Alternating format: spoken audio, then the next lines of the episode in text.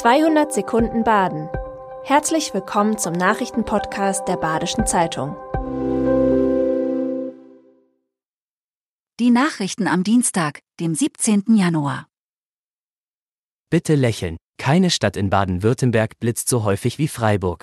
Zwar ist die Stadt im neuen bundesweiten Blitzer-Ranking von Platz 2 auf Platz 3 gerutscht, aber nur, weil Daten fehlerhaft waren.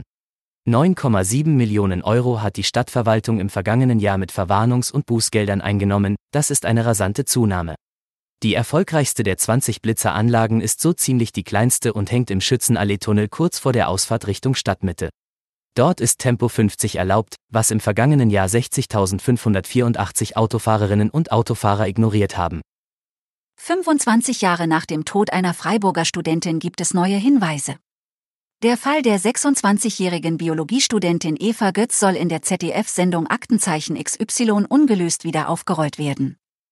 Die Ermittler erhoffen sich davon neue Hinweise in dem ungelösten Mordfall. Die Leiche von Eva Götz war am 27. Januar 1997 auf einer Landstraße bei Leipferdingen im Landkreis Tuttlingen gefunden worden. Laut Staatsanwaltschaft Rottweil wurde die Studentin vermutlich auf dem Heimweg in Freiburg in einen Wagen gezerrt, in dem sie möglicherweise auch getötet wurde. Kerstin Kriegelstein ist ihr Amt als erste Rektorin der Albert-Ludwigs-Universität Freiburg vor zwei Jahren in schweren Zeiten angetreten. Eine große Herausforderung war die digitale Lehre in der Corona-Pandemie. Nun kommt mit der Energiekrise eine neue hinzu. Die Raumtemperatur in der Uni darf laut gesetzlichen Vorgaben nicht mehr als 19 Grad betragen.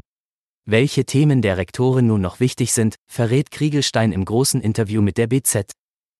Ein in Freiburg geklautes Zirkuszelt wurde bei Bad Säckingen beschädigt wiedergefunden. Der in der Region Freiburg bekannte Zirkus Lamberti macht derzeit Winterpause.